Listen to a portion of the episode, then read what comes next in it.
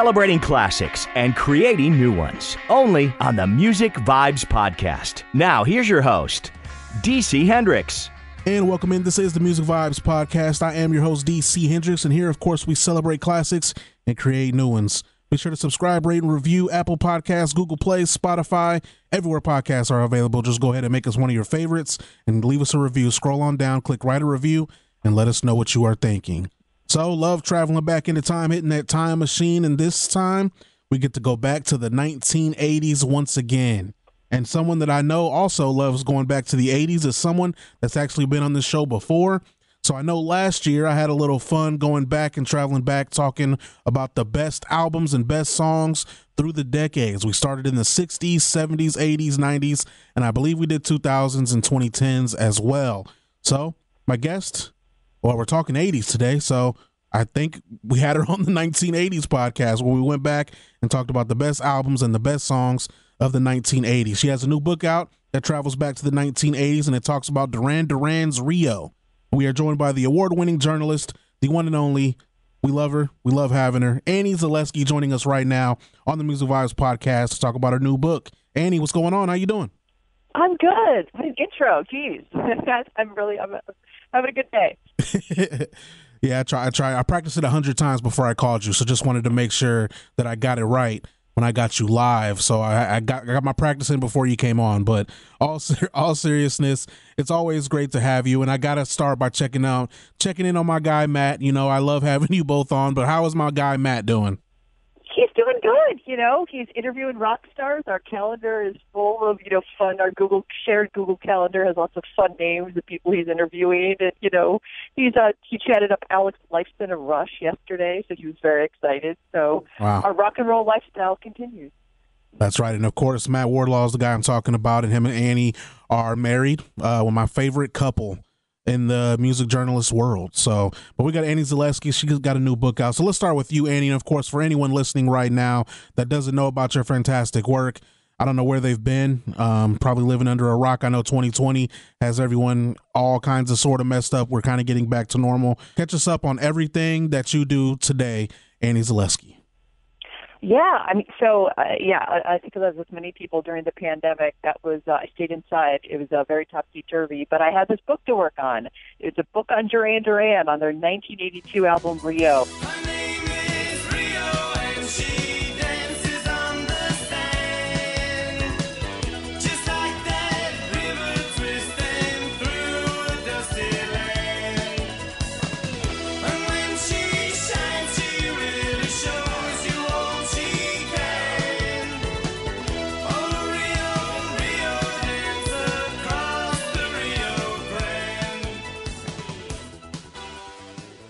Entire book on the record and music videos and you know the impact it had, and so that's that's the major thing I worked on last year. Um, as always, I work on some other projects too. I do some journalism. I've done some stuff for Stereogum. I have some stuff in the Guardian, NPR Music, and so every so often here and there, I have uh, some pieces that pop up. But I was definitely focused on my book for the last geez year and a half. Yeah, I was gonna ask you what you've been up to since the pandemic, but I, I guess this book uh, definitely answers that question. That's pretty much all you need to say. Is yep, I got this book. That's what I. That's what I did. And of course, um, I wanted to check in on this too. So you've written liner notes as well.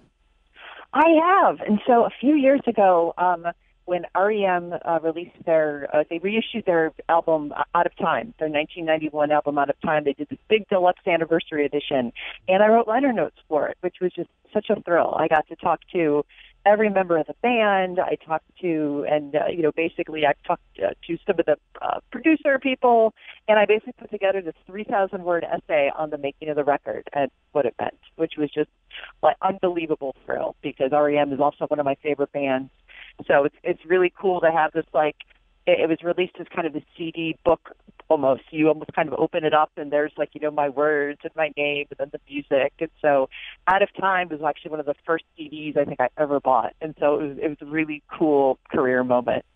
Wow, that's crazy. That's that is absolutely awesome. Um, so I, I, see you got all these articles and you got a you got a book now. You're writing liner notes. Do you have free time, Annie? What what do you do in, in your free time? Do you have any?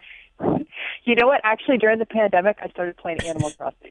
So hey. that's what I do in my free time is I tend to my island, and which is overrun with flowers right now. So that's my my thing is trying to deal with that because it rains and then it's just too many pansies. It's ridiculous. So yeah, my husband Matt makes fun of me because I'm like you know always fishing and he he likes all the little sounds that it makes. But but it's relaxing. It's stress relieving. It really is. Um, and of course, you're talking about Animal Crossing that's on the Nintendo Switch.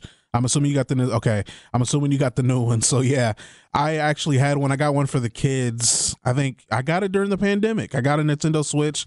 They played it for like two weeks and never touched it again. So I ended up getting rid of it.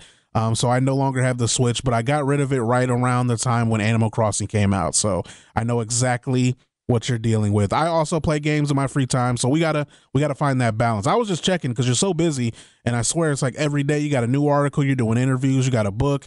I was just curious if you had any free time because you put out all this fantastic work, and of course, you know, as we kind of start looking ahead towards this book, um, you know, the 1980s. Let's start there. So obviously, you got this book on Duran Duran's Rio and let's let's just talk 80s music exactly you know what what genre that you know not only duran duran brought but the genre that took over the 80s let's start with that yeah i mean you know it's so interesting because yeah i mean i think everyone now knows your duran duran for hungry like the wolf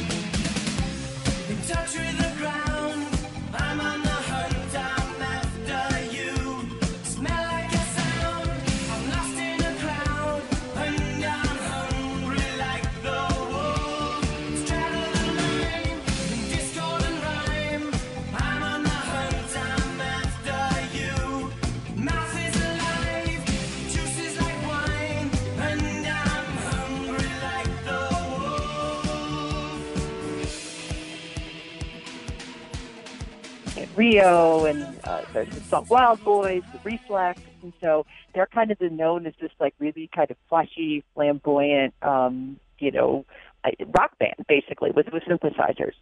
But it's so interesting because the 80s were so colorful. I mean, I think when people think of Duran Duran, Duran, you know, they think of optimism and fun and you know having a good time. And to me, that's a, what so much 80s music is. It's very celebratory. It's you know you put it on, and you have a smile on your face. It's danceable. It can be kind of silly sometimes. And so, I mean, uh, to me, that's that's why I love 80s music. And I mean, I grew up in the 80s. I was pretty young, but I grew up kind of then. But it was really a joy to kind of grow up in that era because it's fun. You know, it's just, it, it puts a smile on your face. Yeah, unfortunately, I grew up in the 90s, so I was forced to listen to boy bands. And uh, I, I, I do like the grunge. I do like the grunge that I got in the 90s, but always been a little bit jealous of anyone that actually got to grow up in time in the 1980s. Obviously, I can listen to the 80s and I can jam to Hungry Like a Wolf and uh, Wang Chung and Everybody Wants to Rule the World and Michael Jackson and Bruce Springsteen. I could jam out to them, but I just I will never get that moment and feeling of actually being there in the 80s, and I can't stand it. So that's why the best I can do is hit that time machine right here on the podcast and act as if I as if I was there.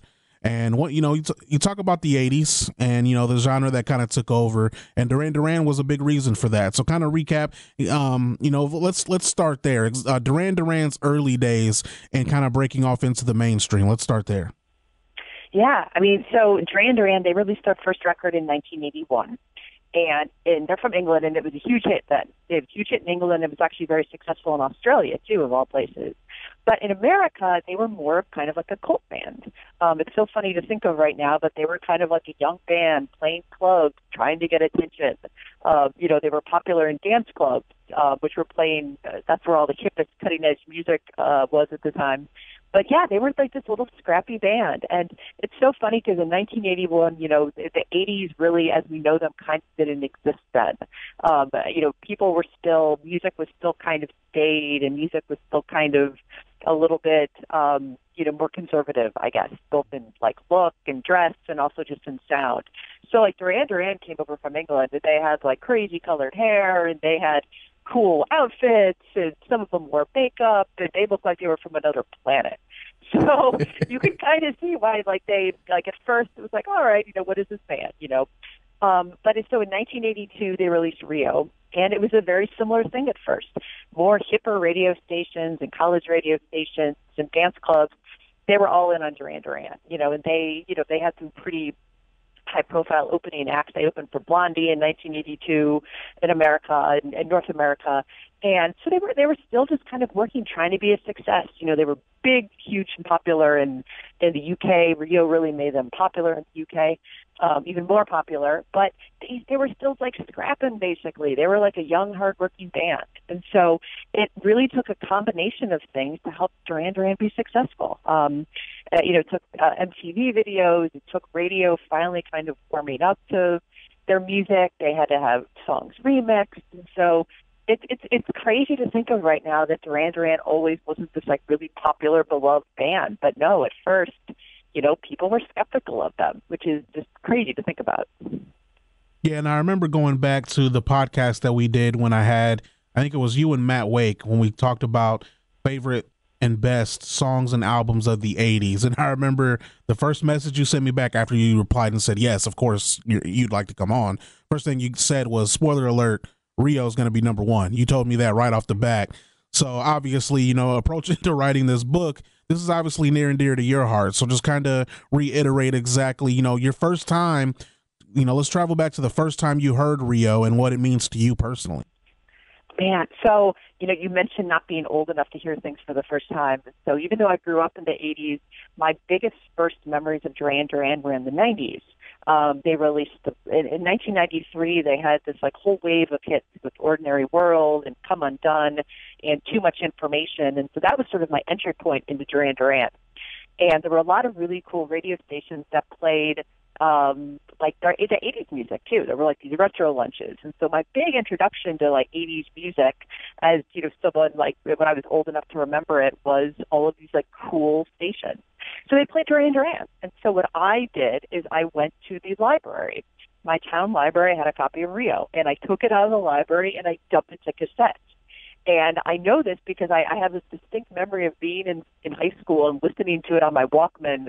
And like, and I, I still have this tape. I still have this dubbed tape of Rio that I taped off, you know, from a long time ago from the library because I was a kid. I didn't have a ton of money.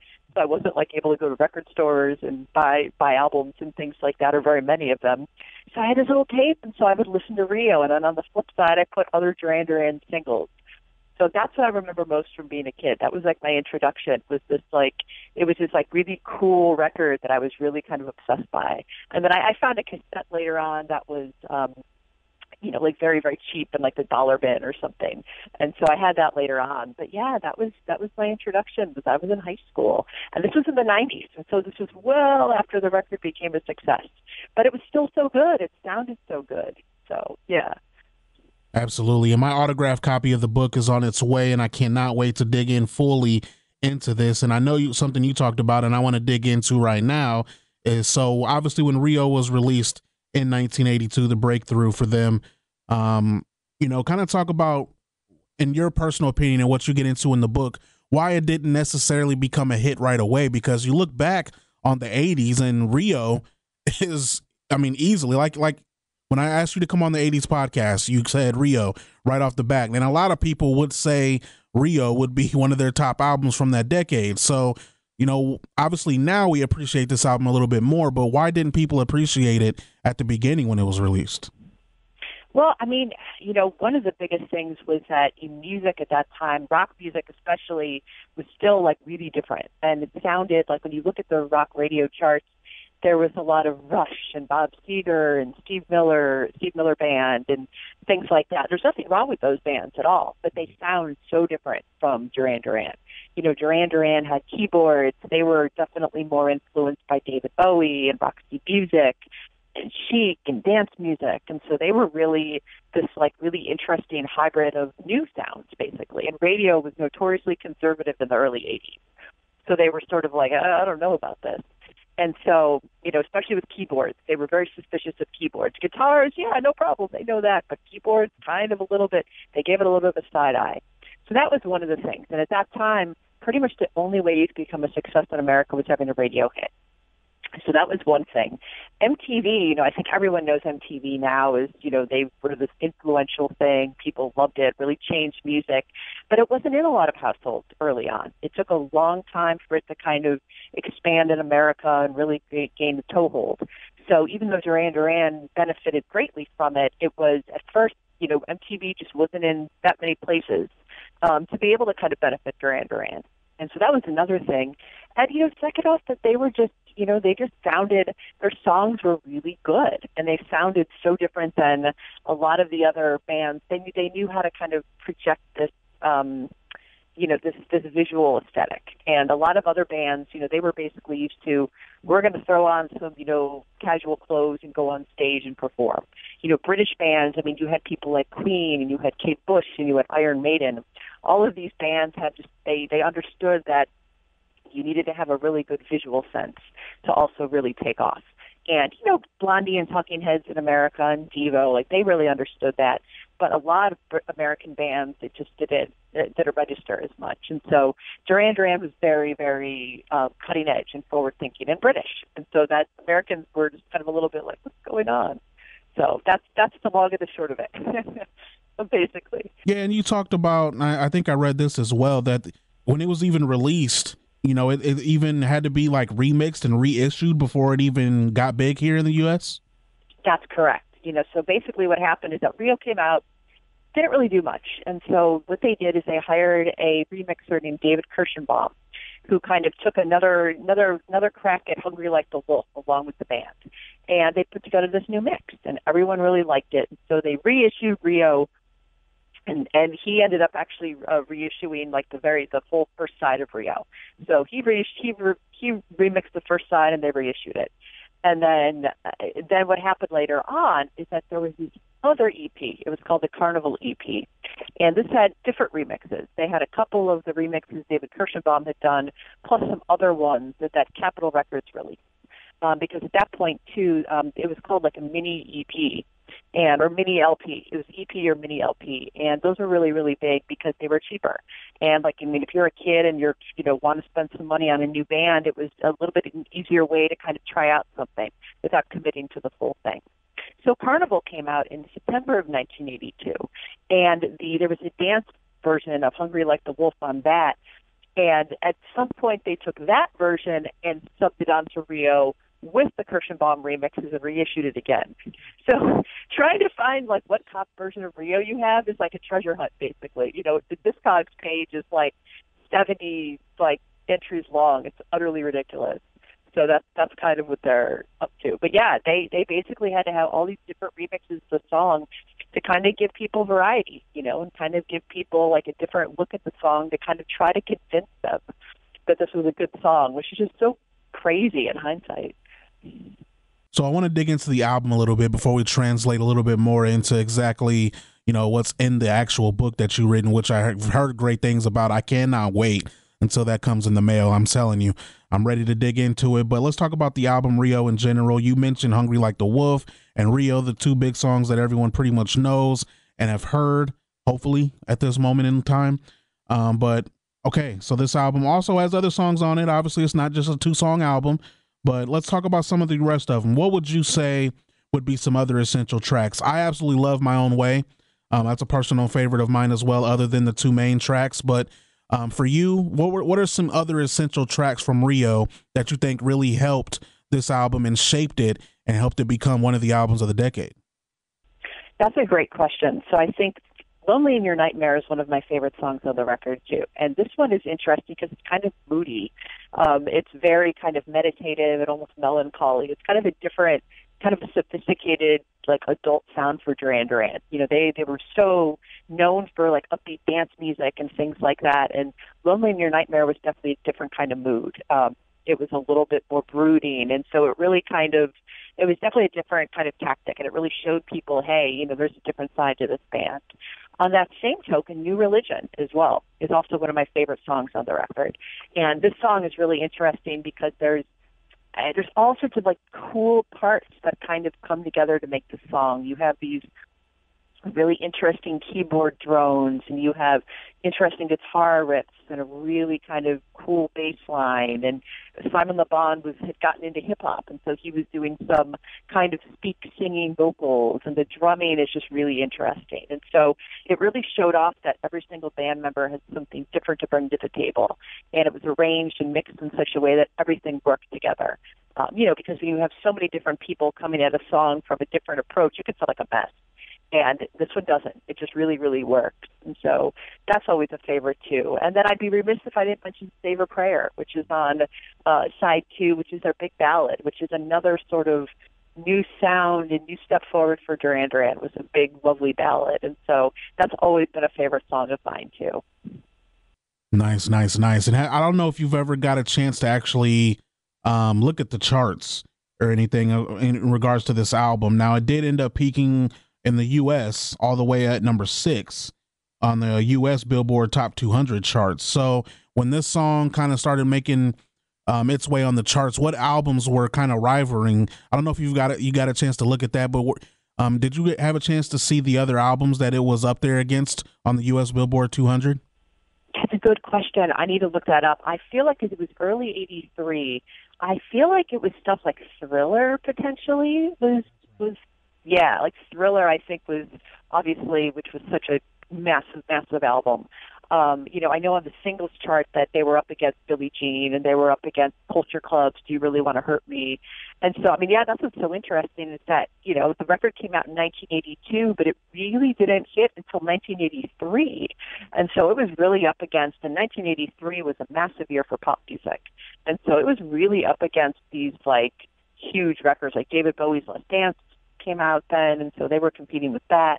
Um, those were just some of them, but it was, yeah, it was, it was really interesting because, yeah, I mean, they came out in a, a time and music changed so drastically between 1982 and 1983 that by the time it became a hit, like it was almost like the charts finally caught up to what Duran Duran had been doing all along and woke up to being like, yeah, this is actually good. All right, they're actually on to something here. And so, yeah, I mean, when it, it, I think Prince actually too. I think I think Prince also was way up there too. Mm-hmm. I'd have to look at that. But I mean, but who are we talking about? We are talking about these legends, basically the '80s icons, and Duran Duran was right up there with all of them. And I, I, I said this in my book, but I think that Rio is kind of one of those '80s blockbusters, like Born in the USA or Purple Rain or something like that. In that it just really is its own universe, and it really, you know, impacted so many different things. What a great point, Annie. And that, that's kind of why I brought it up. You know, it was just kind of looking back, you know, peaking at number six on the Billboard 200 charts during a time where Michael Jackson is, is at his peak. You got Prince at his peak, Bruce Springsteen at his peak, Madonna.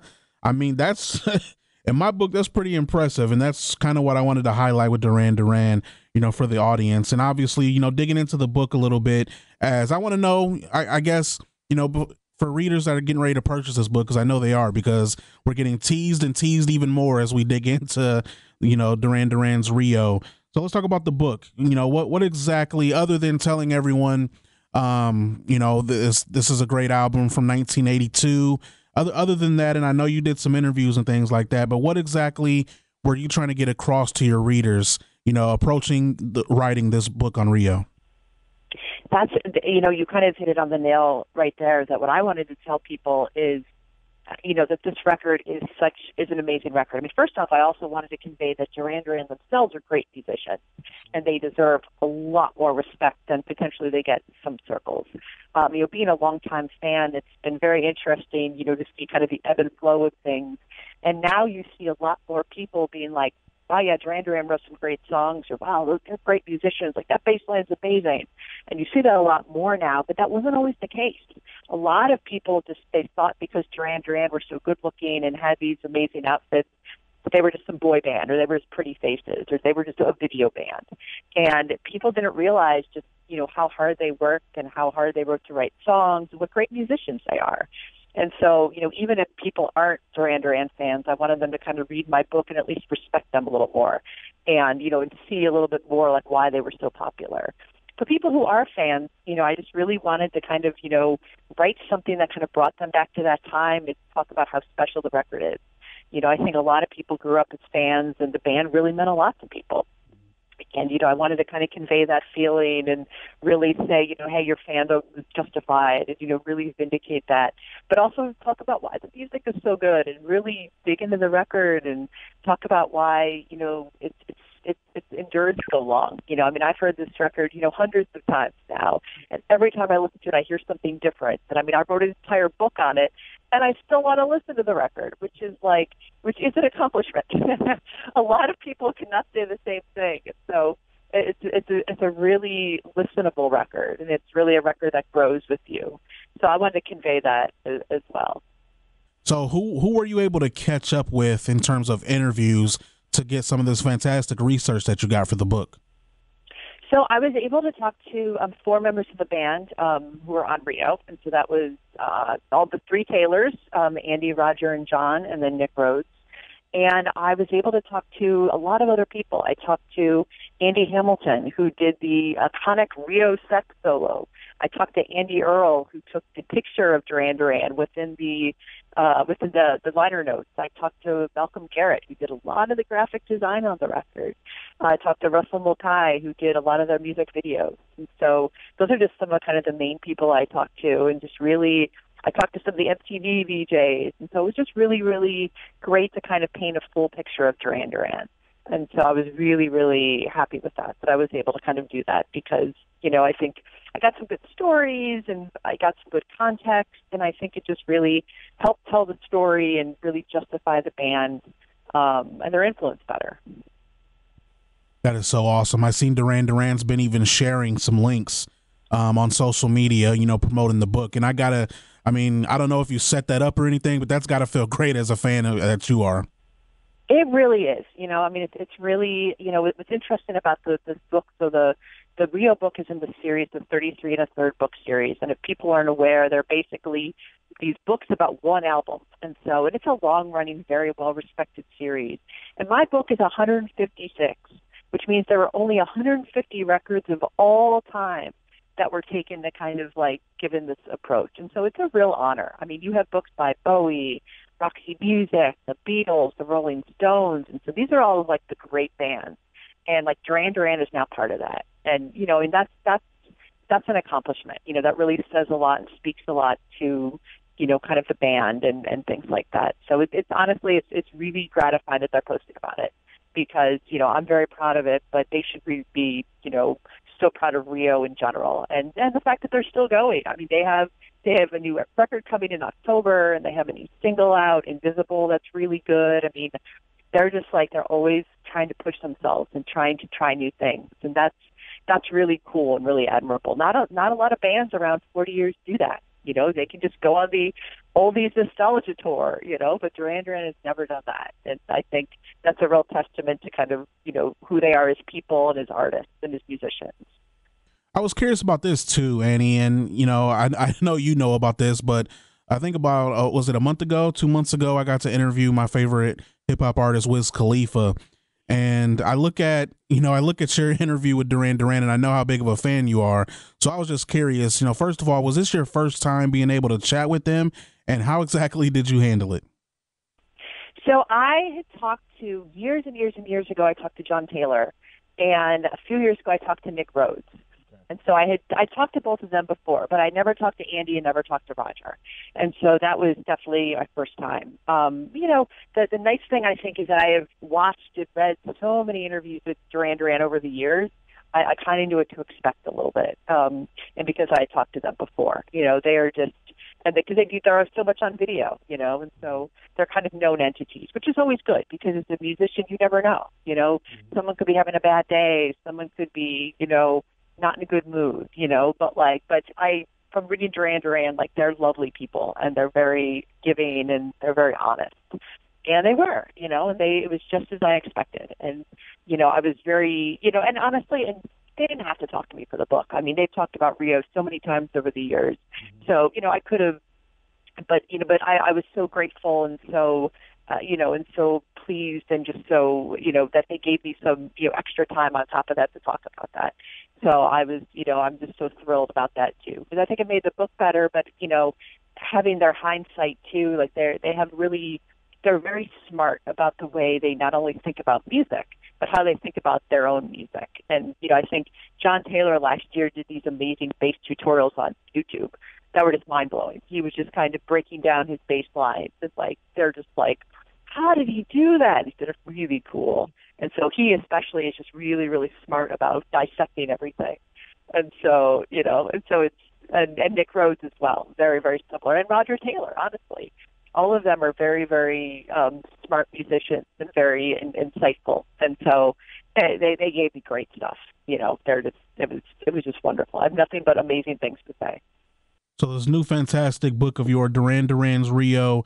Where can everyone purchase this book right now, Annie? So it's actually in stock right now on Amazon. Um, my uh, publisher, it, it goes in and out of stock just because honestly it's so popular. But I know it's in stock on Amazon and uh, I think Barnes and Noble.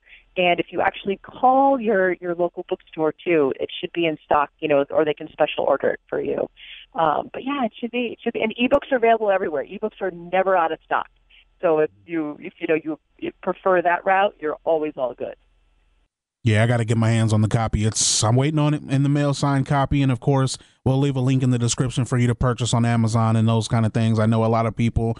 I see Amazon trucks all over the place, so hey, uh, got the Amazon link in the description. So be, definitely get this book.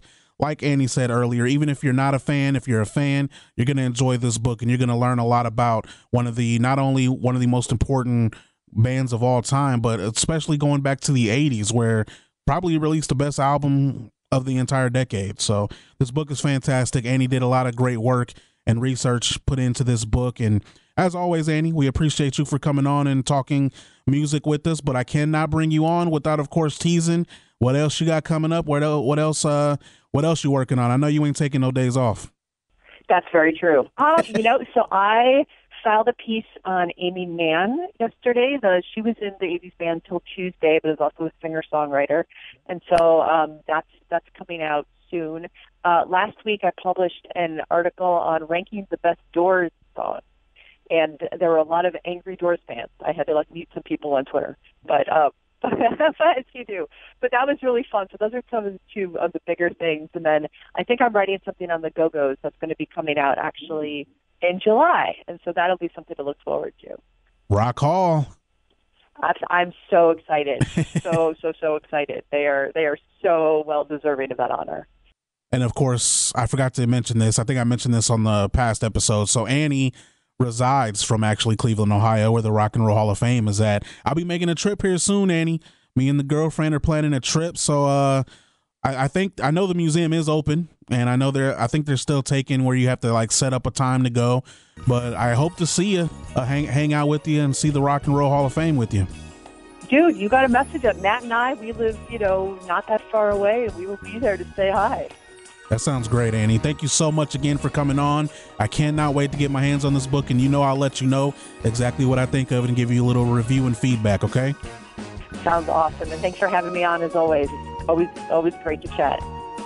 Time Travel with DC Hendrix on the Music Vibes Podcast. You can subscribe on Apple Podcasts, Google Play, and Spotify on your mobile device.